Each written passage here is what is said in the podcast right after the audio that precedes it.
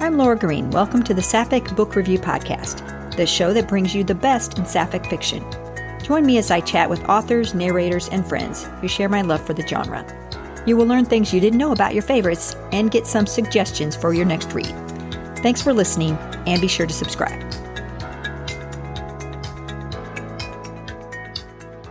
Welcome to the Sapphic Book Review Podcast.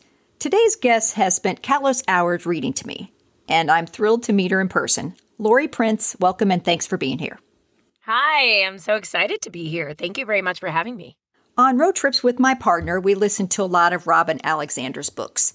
How many of her books have you narrated, and which one did you enjoy the most? I actually had to look that up.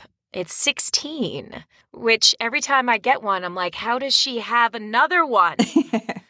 I loved, which actually was my first book. It was Temporary Girl. I don't know if you've listened to that. That's one. my favorite. I love that one. Yeah, I think it's her because everyone keeps asking, where is she? Is she going to write more books? And I have no idea because I've never spoken to her. But that book is the most recent one of hers that I've narrated. And I do think it's the funniest. It is. I actually had that on the treadmill and I was laughing the whole time. My kid's like, What the hell's wrong with you? Yeah, she really knows how to uh, set up a scenario that feels very real that she puts her, her characters through that uh, is just very funny. It is very slapstick. Yes. Your narration of Hayley Cass's Those Who Wait is brilliant. It's by far the longest book in my library at 21 hours and 6 minutes. How long did it take you to complete from start to finish, and what's your process for doing an audiobook? Well, I always say it's two to one. So if the book is 21 hours, it took me 42 hours to record it. But that was just the recording part. Um, I read it beforehand and then I had to, they call them pickups. So essentially, when you make a mistake, you get those lines back from the editor and you re record them and then they put them back into the audiobook correctly. So also that. So um, I'm not quite sure how long that would have been. A long time. A long time. But my wife, which is just such a funny thing to say because I just got married a week ago, um, has been begging me for that book for the longest time because she says everyone talks about that one. So we were just listening to it, which is weird because I don't want to listen to myself, but she wants to listen to me. So, well, that's good. I, she should. just wait till you've been married 10 years. She'll be like, oh, God, I don't want to hear your voice anymore. Exactly. Exactly. Who else can we listen to, please? Rachel Lacey's Midnight in Manhattan series is one of my favorites. The first two in the series have been released. When will book three, Come Away With Me, be available? I haven't read it yet, but oh. it is in my calendar and it will be out at the end of June. But I have three other books I have to record before then. I'm keeping busy, girl. Yes. You've narrated several of Monica McCallan's books. What do you enjoy about those? She's really great at super cute love stories with very happy endings. Um, I think I think people devour them for that reason and her dialogue is often really genuine and, and real. Uh, so I, I, I really appreciate her dialogue as well. Have you talked to her or have you talked to any of these?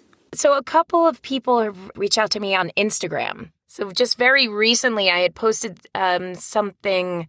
Uh, Hayley Cass, I was narrating her book Better Than Expected, and I just started bawling and I took a video, which I don't often do, and I I posted it on Instagram and she responded and she said, "Oh good. I, I I'm glad to hear that you actually like narrating my books."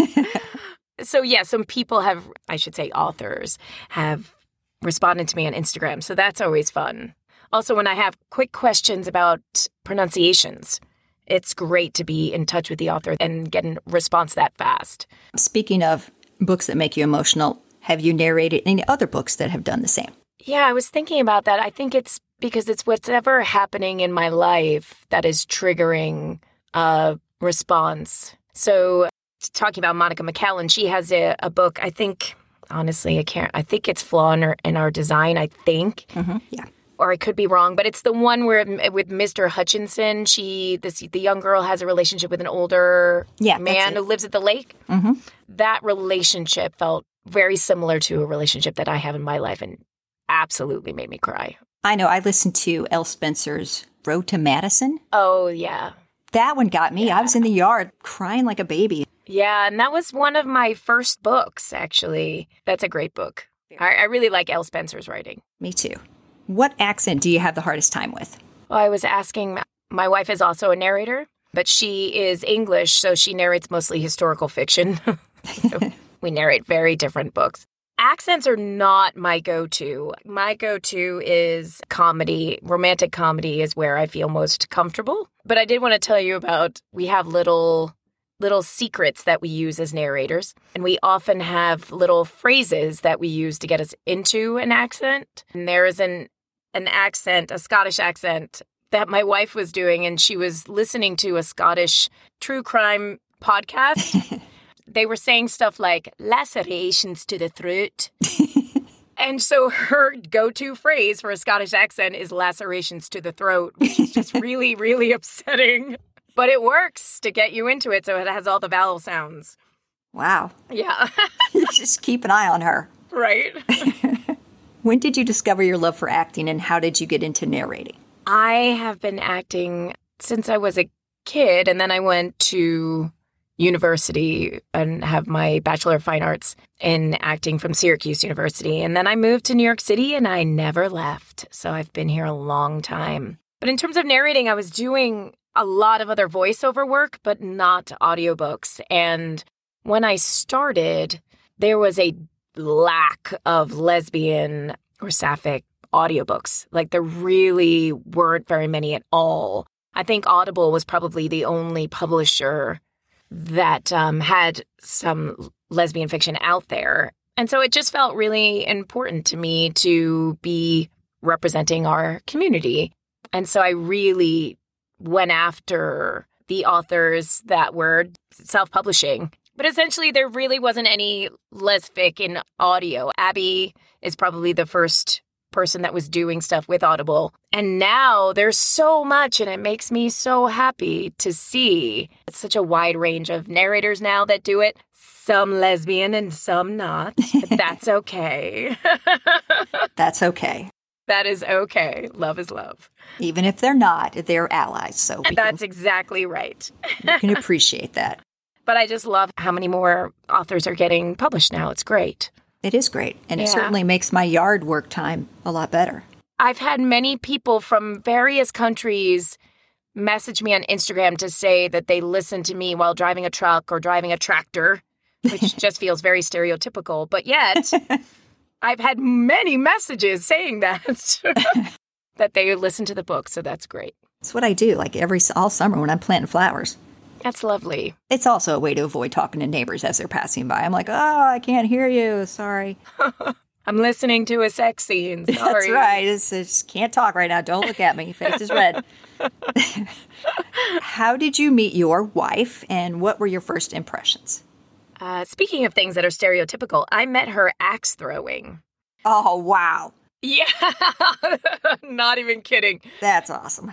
And now a mutual friend of ours. So it's such narrating is such a solitary thing. We we rarely interact with people, especially now when people are recording so much from home.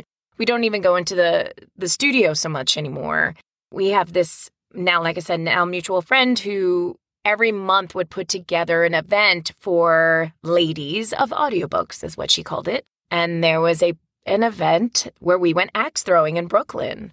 And I met her there and we were with other people at the time, as winds up happening. So we were friends for quite some time. But I just remember meeting her and thinking, huh, I don't want her to leave. She's really great. And so I decided to then buy everyone at the bar a drink so everyone would stay. Oh, look at you. so, yes, that is how we met. Very nice. After all of the reading you do for work, do you read for fun? And if so, what kind of books do you like? I've read that book and then was quite sad for myself as I I don't really have time so much anymore. but before I narrated, I read a lot of YA dystopian novels. so I yes, I read YA books apparently. Which says a lot about me, but that is fine. It's fine. I mean, after you read sex all the time, you know, you kind of need a break. Exactly. I like I like fantasy uh, novels. That's nothing wrong with that. Yeah. You've appeared on the stage many times. What's the role you love the most, and what would be your dream role? Right before COVID, Um, and now it's a show on, I think, Hulu. I did Tiny Beautiful Things. Oh yeah. Um, yeah. And that role came at a time where I really needed it. I, it's, I don't know if you know anything about it, but it's basically an adaptation of the column Dear Sugar, which was an advice column. Um, and I played Sugar, I played the lead, and came at a time where I was having massive stage fright. And so it really, really helped me get over my fear because I was like, this isn't about you. This isn't about you. This isn't about you. Someone in the audience needs to hear one of these things. And a friend of mine came to see the show and she, I was waiting for her afterwards. I was like, where did she go?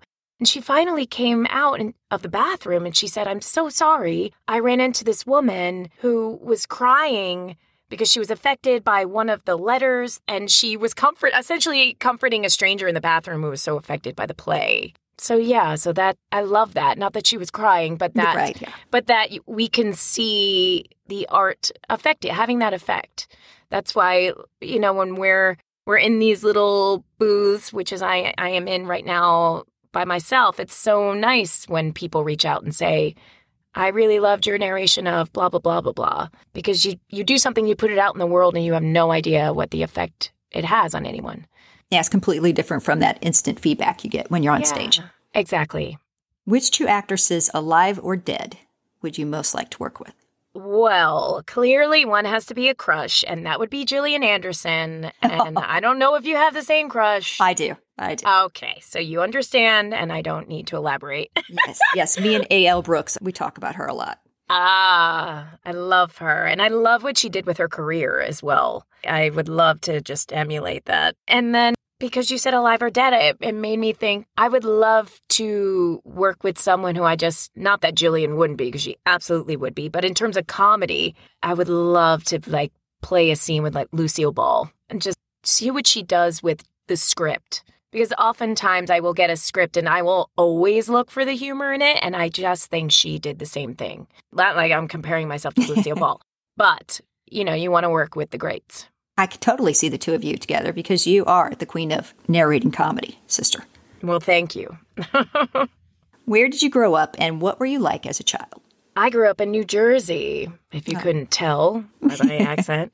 What was I like as a child? I was very solitary, actually. I lived in my own little world, would spend hours with my boombox on the swing set. Nice. Yes, just kind of imagining what my life would be. So I think I was always kind of a dreamer. I was the same. I was always in my room with the door locked, singing along to Madonna with my little flip up brush, and I'd be like, "Yeah, I'm cool." yes. Madonna and Cyndi Lauper, because uh, now Totally. we're figuring out that we are around the same age. I'm sure I'm older than you are." Everybody always says that, and then they're surprised. I sound a lot younger than I am. I don't think I do. I think I sound old, and I am. So, I don't think you sound old. no, no, no, no. What are your biggest pet peeves? Okay, so I hate when people are not self aware, which is a very big one and maybe not a pet peeve, but I'll give you a tiny example of where that comes out. For instance, you're going up an escalator and someone stops at the top without walking forward. Why do they do that? Like there are people behind you. Drives me nuts. Must be also a New Yorker thing. There's just so many of us that you just have to be aware of who's around you and what's happening. Yeah, you just got to keep moving.